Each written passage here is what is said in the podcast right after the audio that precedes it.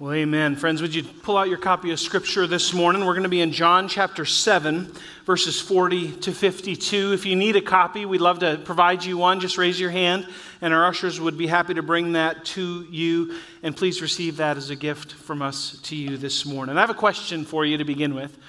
Anybody ever gotten into an argument that you've come to regret? Anybody ever been in an argument you come to? We, we argue over silly things all the time, don't we? we? We argue over, over dumb stuff. I mean, when I was a kid, I, I, I was arguing with one of my friends. I was living in Bismarck, North Dakota at the time, and believe it or not, my friend was a Denver Broncos fan okay?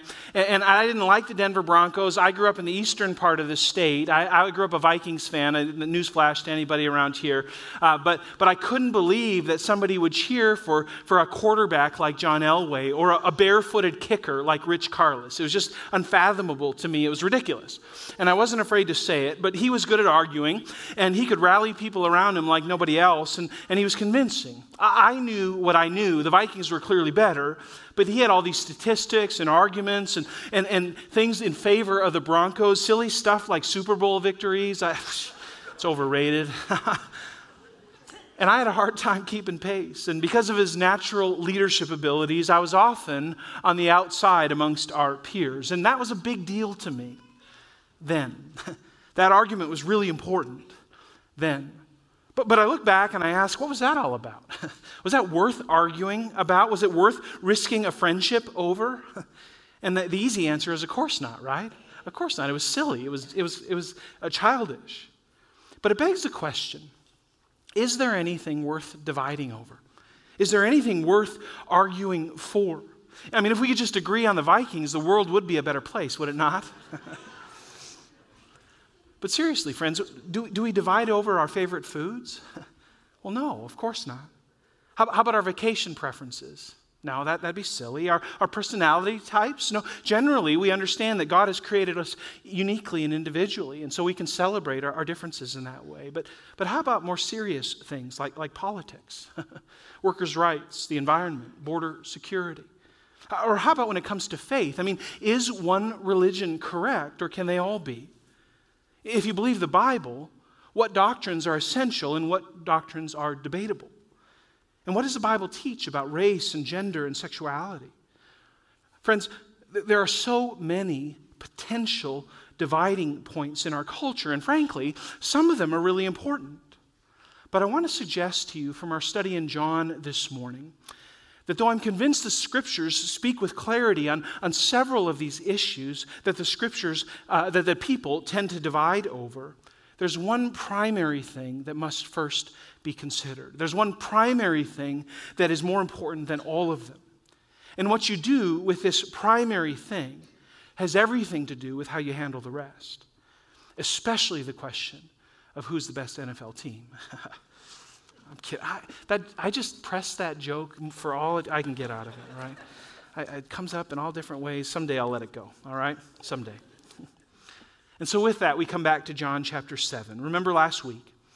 Uh, remember the context. If you were here last week, you know this is the Feast of Booths. And according to John 7 37 and 38, on the last day of the feast, the great day, Jesus stood up and he cried out this profound statement. He says, Look, if anyone thirsts, let him come to me and drink. And whoever believes in me, says Jesus, as the scripture has said, out of his heart will flow rivers of living water. Friends, this is a, a big deal. In other words, Jesus is saying, Look, drink deeply from me in order to flow freely by my spirit. A profound statement, a, big deal. It was huge. You might remember the famous bullhorn speech by President George W. Bush in the rubble of the Twin Towers after 9 11. And someone in the crowd, when he was communicating through this bullhorn, someone in the crowd said, We can't hear you. And he turned right at this person and he responded, I can hear you. The rest of the world hears you. And the people who knock these buildings down will hear all of us soon. You remember that? It still gives me chills when I see it. And of course, what Bush said in that moment triggered a cascade of U.S. foreign policy that's had major impact for decades. And though not everyone agreed with him or with that policy, what he said was a big deal. It pressed the issue, and let's be honest, it caused some division. Church, What Jesus said in the temple that day was a huge deal to all of those who heard him, and it pressed the issue. Though not everyone agreed what he said was true, they couldn't miss what he meant. And so, not unlike the debate after 9 11, it makes sense that when we get to verse 40 of chapter 7, there's significant debate about Jesus. There's, there's significant debate about the personhood, the identity of Jesus Christ. And so, we're going to pick it up here in verse 40. This is John chapter 7. I encourage you to follow along. John writes When they heard these words, some of the people said, This really is the prophet. Others said, This is the Christ. But some said, Is the Christ to come from Galilee? Now, before we're too hard on the Jews here, we need to acknowledge something. Okay? This debate proves that they care. These are people of great faith. Uh, in matters of the law, matters of faith, they're a big deal to them. And so it makes sense that the people there in Jerusalem are wrestling with what Jesus said. And, and, and the debate reveals some divergent views. And, and as we observe here, at least some of them were moving in an amicable direction towards Jesus. I mean, there was something to this guy, they couldn't deny it. And in fact, some thought that he was the prophet like Moses. We, have discussed this before here at Cornerstone. In Deuteronomy 18, Moses promises a prophet who would come like him in order to, to work on behalf of the people. And so now that Jesus has provided bread in the wilderness, John 6, and now that he's provided water from the rock, or at least uh, hearkened to it, John 7, some think that this guy could actually be him. This guy, this person named Jesus, could be the new Moses that Moses was talking about in Deuteronomy 18. There's some positive movement here. And for others, verse 41, it, it, it's clear. They simply acknowledge nobody who does all of these signs and performs all of these wonders and who teaches like this man could be anyone other than the Christ, other than the Messiah. This has got to be him. That said, there's no indication that they're yet followers of him. They might assent to who he is, but they're not yet following him. In fact, they've got some important decisions to make about Jesus. And so I want you to look at how they're wrestling with who he is. Look at this. Verse 41, second half. Some said, Is the Christ to come from Galilee? They're wrestling with his origin here. Has not the scripture said that the Christ comes from the offspring of David and comes from Bethlehem, the village where David was? Church, the, the first decision to make that the people are wrestling with here is about Jesus' origin. Where does he come from? If he's from Galilee, can he really be the Christ? If a guy's from North Dakota, Minnesota, can he be really, really be a good guy, right? Is Jesus the Christ coming from Galilee because everyone knew what it says in Micah 5 2. But you, O Bethlehem Ephrathah, from you shall come forth for me one who's to be ruler in Israel.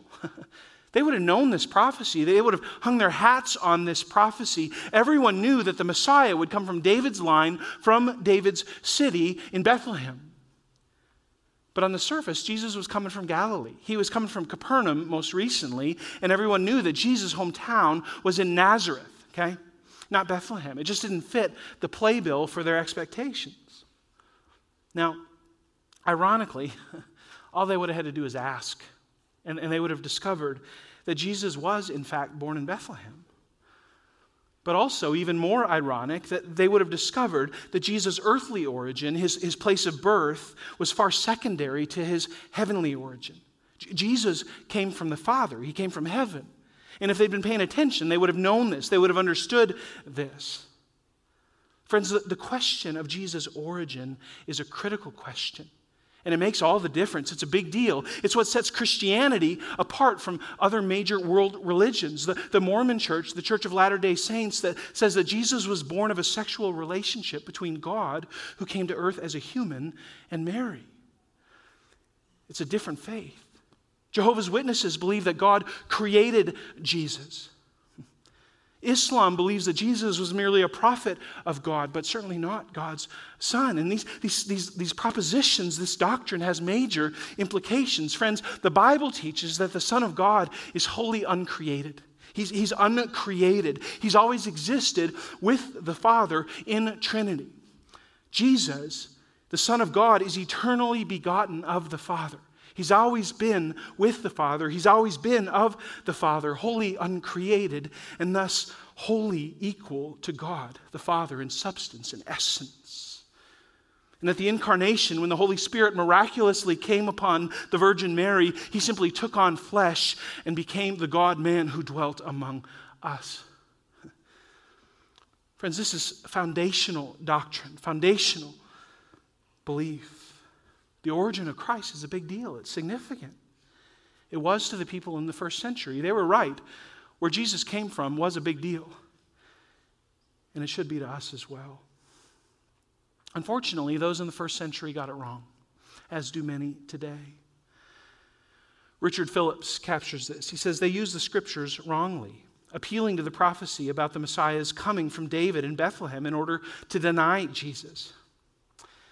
We'll often encounter this today. unbelief loves nothing better than to appeal to Scripture, partially read and wrongly understood, to justify its rejection of the Bible's most important message salvation through Jesus Christ. Friends, salvation is by grace, through, in. I know it's a little warm in here. We got to fix that sometime. Salvation is what? By, through, in, that's, that's, that's correct. That's what the Bible teaches, friends. And each of those, those major world religions I just mentioned, they, they claim the Bible as their own. They, they claim it as a part of their faith, but friends, they don't read it in the same way. And in fact, they actually change it in different parts to fit their doctrine. They select and manipulate in order to support their divergence from what the scripture ha- has been passed down since, since, since the beginning. They don't take it in full.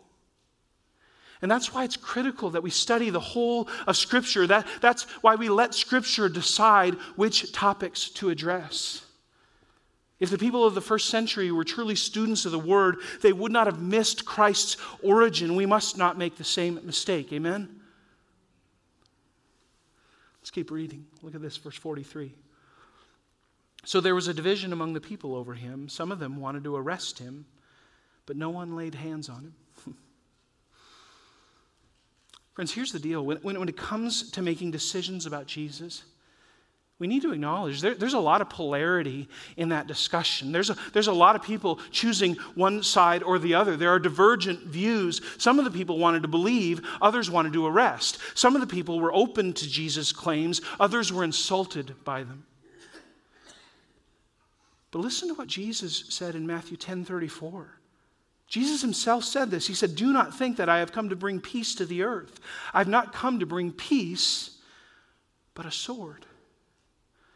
Now, there's a lot that we could wrestle with in there. But the point is, is that Jesus did come to invite people to choose.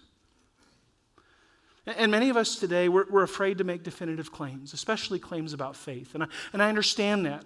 It can be a, a, challenging culture to make definitive claims about what we believe. Cancel culture is real, it, it is.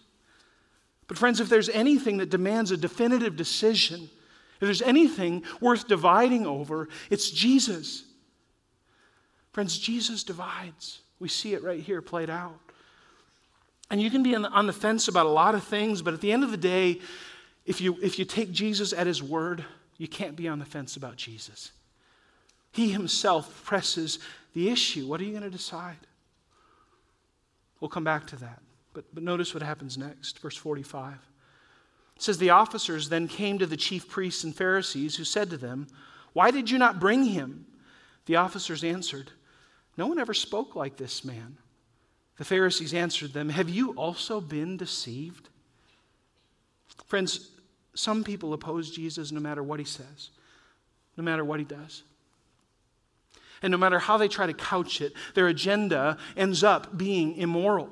It's going against the grain of Scripture. It's going against who Jesus is. We read in verse 32 that the Jewish leaders sent these officers out to catch Jesus in order to arrest him, in order to take him into their custody, because they want to kill him.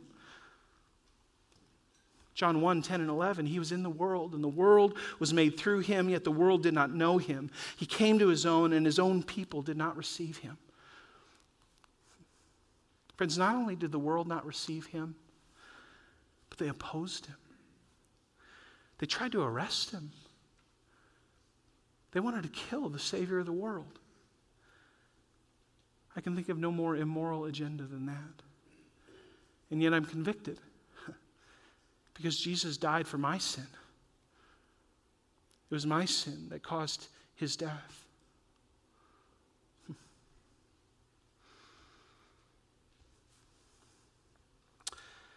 But the officers from verse 32 were, were tasked, who were tasked with this job, they just couldn't do it. And I love the reason why. Verse 46 again. Did you catch this? The officers answered, No one ever spoke like this man. No one ever spoke like him. No one ever talked like him. No one ever said the things that he said. No one ever offered the same tone that he did. Can you imagine the way Jesus said what he said? I would have loved to hear his tone. I wish there were recordings. I'm sure there are good reasons why there weren't. No one ever talked like this guy. How can we arrest him? I love how Kent Hughes puts this. He says, What an answer. You know, they could have said, We were afraid the crowd would riot. That, that would have been a legitimate response. But the real reason was they were overwhelmed by the presence of Christ and his words.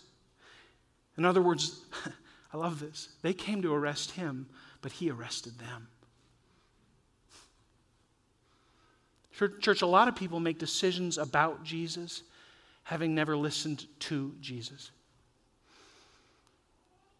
A lot of people make decisions about Jesus having never listened to Jesus. Guess what? The officers listened. They were listening to this man. No one ever spoke like him, and they simply could not shake what Jesus said.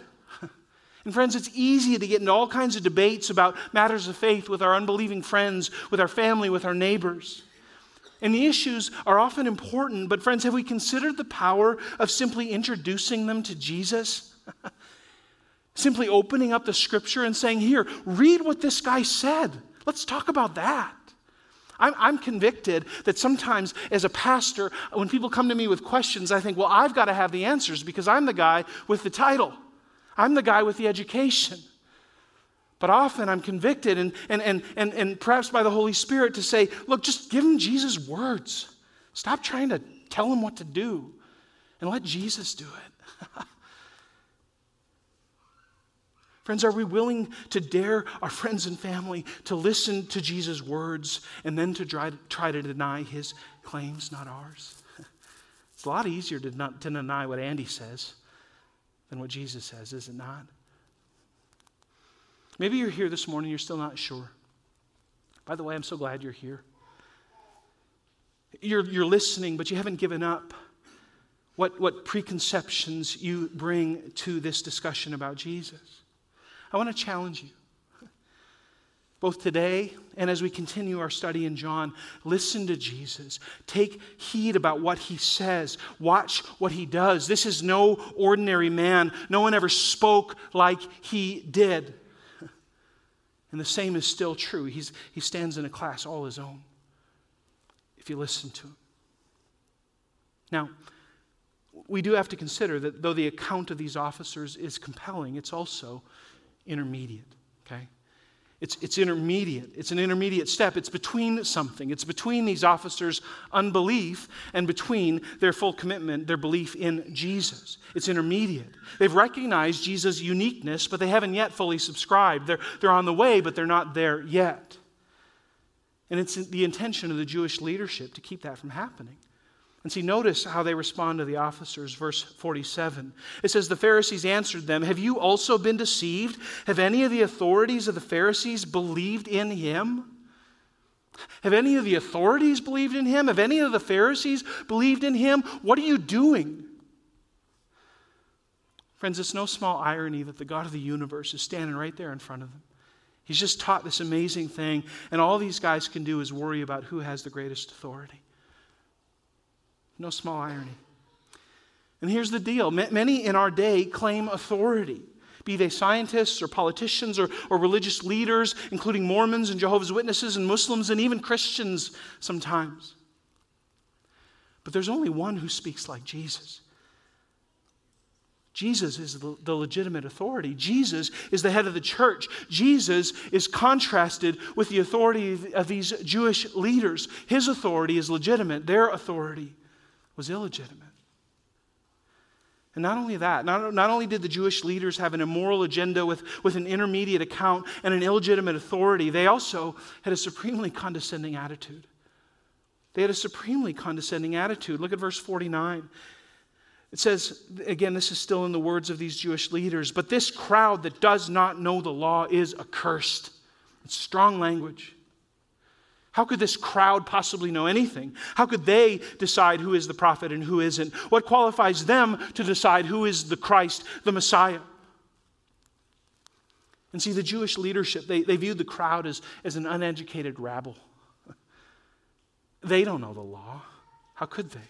They don't have the faculty to, to, to, interpret the law. The people, according to Jewish leadership, were clearly operating outside their pay grade. And friends, we know this happens in our day sometimes.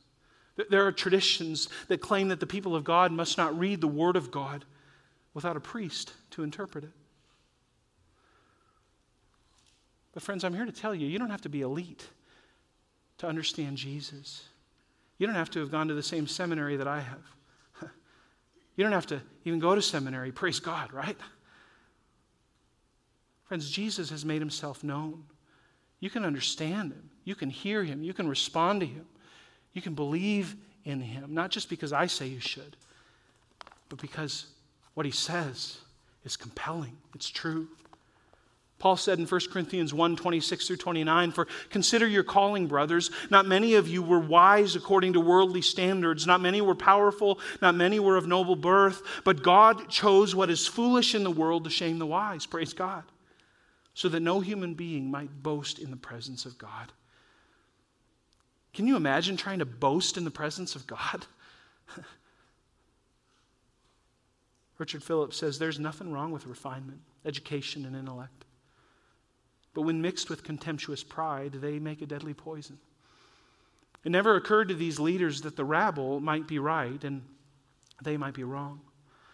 But how often this has been the case when it comes to Jesus. Cultural superiority is generally an obstacle to the humility required by faith. Friends, it's not that there isn't a place for those uniquely called to teach the Word of God. It's not that there isn't a place for those who are called to study the Word of God such that they might bring it to a, congregation. I'm convinced there is. I'm convinced that's biblical.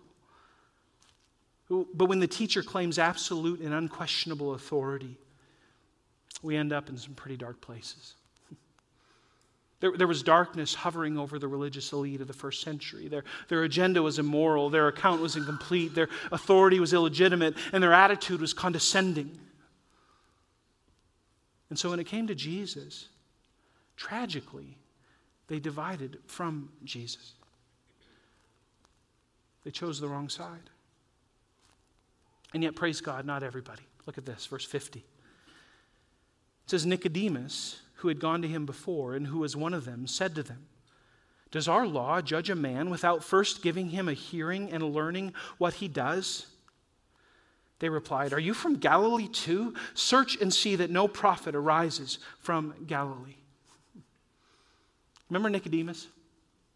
Remember when we first met Nicodemus in John chapter 3? He comes to Jesus by cover of night. He's, he's intrigued by this man, but he's also uh, afraid of the religious establishment. And so he comes just by himself into this dark corner of the temple grounds, and he has this conversation with Jesus. And he asks Jesus honest questions, and guess what?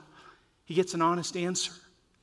And there's no indication at that time that he put his faith in Christ. I'm convinced he wasn't yet born again, even though Jesus explained to him the way of the kingdom. But it's also clear here that, that four chapters later, the impression Jesus made on him is lingering. It's powerful. He can't let it go. And so here's Nicodemus, unwilling to let his compatriots get away with dishonesty towards Jesus. He calls them out. He says, Look, your account of this man is illegitimate at worst, it's intermediate at best. You haven't given him a fair hearing, and, and our law requires that you do. You who claim authority to interpret the law must not break the law in order to carry out your own immoral agenda. And friends, just look at the difference Jesus makes. Something happened when Nicodemus met Jesus that night many months ago. And because of that, he's now willing to risk publicly his reputation by defending Jesus. He's moving closer to Jesus. And friends, here's the principle you cannot spend time with Jesus and come out unscathed. I warn you. If you're a skeptic, if you're saying, no, I don't want, I don't want anything to do with Jesus, don't, don't listen to his words if you're not willing to be changed. Now, I implore you on the opposite. Do listen to his words because how he'll change you will rock your world. And you won't go back. You'll be so glad he did. Again, Richard Phillips says Nicodemus had done what no one else in this entire account did. Nicodemus is the protagonist here. He had gone to Jesus, even if secretly at night, and he did the right thing with his ignorance. He came to Jesus to seek truth from his word. Praise God, you don't have to have everything figured out. But here's what you do have to figure out who do you go to? when you need to know. You go to Jesus. He did the right thing with his ignorance. He came to Jesus to seek truth from his word. Therefore, alone in that assembly, he had valid personal experience of Jesus. And as a result, his conscience alone was warm and living. I love that way of describing a conscience. It was warm, it was living, it was alive to the things of God. Church, have you rejected Jesus without talking to Jesus? Give him a chance. Nicodemus would eventually be the one to care for Jesus' dead body and place him in a tomb. I'm convinced that Nicodemus became a believer in Jesus Christ. I'm convinced we'll get to talk to Nicodemus someday in eternity for those of us that have put our faith and trust in Christ. And I'm convinced that if, if you who do not yet believe could talk to Nicodemus today, he would tell you just go to him, just talk to him, just listen to him. It doesn't matter what hour, it doesn't matter how or when. Just open yourself up to what he has to say and then wait. And if you don't understand, wait some more and keep talking to him and keep listening to him and let him do his things. Thing, just don't close the door on him. He changed my life. He can change yours too. And friends, I know some of you have been praying for a loved one to come to know Jesus for a long time. You're praying for that loved one to turn in faith to Christ. If you are, be encouraged. It took a while for Nicodemus. He didn't just show up and Jesus gave him the four spiritual laws, and, and all of a sudden Nicodemus turned and changed. It took a while. Nicodemus had an encounter with Jesus. Nicodemus observed what was going on with Jesus. No doubt Nicodemus was a student of Jesus' teaching as much as he could with what he had available to him there in Jerusalem. But it took him a while. You have permission to be in process, friends. Not because I say so, but because the scriptures demonstrate. Keep moving, keep listening. And if your friend is moving and listening, keep talking. Keep sharing, keep loving. Nicodemus listened over a long period of time, and that made all the difference. So, what? What do we do with this? Well, friends, when it comes to Jesus, eventually there does come a point of decision. There comes a point of decision. Will, will we go the way of the world and, and, and say that who Jesus is doesn't really matter? Will we go the way of the world and say that all roads lead to heaven? Or will we come to Jesus on his terms? Jesus said, If anyone is thirsty, let him come to me and drink. To no one else. Not to Muhammad or to Joseph Smith or to Buddha or anyone else. And friends, I, I risk being offensive there. I risk it because I want to be clear. I know people of those faiths, and I, I love them and respect them, but they're not the same. They're not the same faith. Jesus says in John 14, 6, I am the way and the truth and the life. No one comes to the Father except through me. He's the only way, friends. He's the only way. And it's both unkind and unloving to say anything else, to represent anything else. Thus, John 7:43 makes sense. So there was a division among the people over him. Friends, listen to Jesus' words. There, there comes a time to divide when that time is over the person, the identity of Jesus Christ. We must divide over Christ. He's the deal breaker. If you don't affirm that Jesus is the way to the Father, that Jesus has exclusive authority to forgive sin by his shed blood and resurrection, then sadly, we're not in the same camp. Sadly, tragically, we, we divide over this. It doesn't mean that we can't be friends. It doesn't mean that you can't be in process. Trust me on this. It doesn't mean that you can't come to church and listen and wrestle and ask honest questions. You don't even have to do it by cover of night. Just give me a call. Or any one of our other pastors or directors, or frankly, your, your growth group leader, or your friend who you know is walking with Jesus, give them a call and ask them about it. You have permission to be in process around here. But ultimately, we recognize there is nothing more important than deciding who Jesus is and what Jesus did. And, and if you don't affirm that Jesus is the Son of God who paid the price for your sin and mine and who demands faith in Him and in Him alone, we're not on the same page. And we must recognize that salvation is by grace through faith in Christ alone.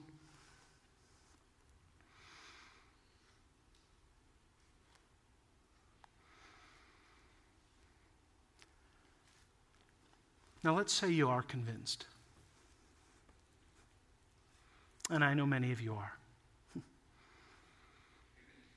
Let's say that you've agreed that who Jesus says he is is actually true. Then what? What do you do? What's the application for you this morning? Again, verse 37, Jesus says, If anyone thirsts, let him come to me and drink. Friend, if you're convinced that who Jesus says he is is actually true, then you drink from him. You drink from Jesus. You submit your life to Him. You acknowledge your need for salvation that He offers. You repent of your sin. You agree that this life that you've been living, this life that you know is contrary to the Word of God, this life that you know is not according to God's will, you say, God, I'm sorry. I agree. I acknowledge, and I want to go the other direction. Help me. You repent of your sin.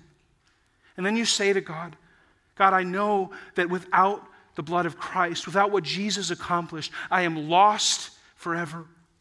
And there is no hope for me apart from what Jesus did for me. And so I invite you to be my Lord and Savior. I invite you to forgive me of my sin. And I invite you to be the Lord of my life, that I might walk with you all my days. You drink deeply, friend. Once you acknowledge who Jesus is, you accept what he offers. Some of you say, you know what, I did that a long time ago. If that's you, guess what? The well is deep. Keep drinking. Keep drinking. Not to secure your salvation, that's already been taken care of. But keep drinking, keep spending time with Him, keep reading His Word, keep praying, keep hanging out with other believers who help you know Him better. Keep drinking, not for salvation, but for sustenance. The theological word is sanctification. Keep drinking such that the identity and the person of Jesus Christ takes more and more root in your life, that you, you reflect His image more and more fully. Friends, Jesus is the life giver, He's the life sustainer. Jesus makes all the difference. And then finally, verse 38 Whoever believes in me, as the scripture has said, out of his heart will flow rivers of living water. Friends, don't just drink deeply and divide and keep to yourself. It's not the way it works. When it comes to Jesus, we must divide over the identity of Christ, but we dare not keep a distance. Instead, we must display Christ to the world around us. We do that in all kinds of ways. We're called to be salt and light. We speak the truth. We act the truth. We preach the gospel in its full, fullest form as best we know how. But then, friends, we live that same gospel in love in front of not only the world, not only in public, but also in our neighborhoods, in our friendships, in our offices, in our workplaces. We represent Jesus to those around us. Church, we do what Jesus did. We speak to people who diverge from us with dignity we affirm their value as those created in the image of God. And we recognize that without Christ, they're lost. And so we offer grace. Jesus came to die for those who've distanced themselves from him by their sin. But he quickly and willingly covers the gap for those who repent and believe. Sure, we divide over Jesus, but we don't distance. Instead, we display who he is, what he's done. We offer his love and grace. My question for you this morning to whom are you displaying the love of Jesus to today? Who are you praying for? Who are you listening to, trying to understand such that you have the opportunity to share the gospel with them? Friends, we're called to make disciples who make disciples. We do, yes, we do divide over Jesus, but then we display. Let's display brightly today. Amen? Let's pray. Lord, may this be true of, of us. May we be a people willing to stand on the objective reality that you, Jesus, are the Son of God. You are the Holy One. You are the new Moses. You are the Messiah, the Christ, the promised one, come to deliver us from darkness. And without you, we cannot stand. But with you, we have everything we need for life and godliness, both now and in the future. And Lord, in this world of polarization and division, may we not divide over silly things, over unnecessary things, but may we stand firmly and strongly on your word. And may we rest and even defend at times the truth of your word that Jesus Christ is the Son of God, the sufficient one who came to shed his blood, who came to rise again, and who did and who now offers eternal life to all who will believe. Lord, if there's anybody here today that has yet to put their faith in you, I pray that they would turn. And even right now, that they would simply acknowledge their sin, that they would repent and ask for your forgiveness. And Lord, they know what it is, and you know what it is, and that's enough. May, may they simply breathe that out to you in whatever words you give them. Lord, I'm sorry for this. I don't want to do this anymore. I want you to forgive me, and I, I want to live according to what you have provided. I want to receive that free gift of grace through the blood of Jesus Christ, and I want to live for you. And for the rest of us, Lord, may we display what you've done in us. God, we are not a, a, people who have everything together. God, we are not a people who have, have been made perfect, but we press on toward love and godliness. And we do hold a great treasure, albeit in jars of clay. May that treasure, the treasure of the gospel, the treasure of you, Jesus, shine brightly through us. And it's in your name we pray. Amen.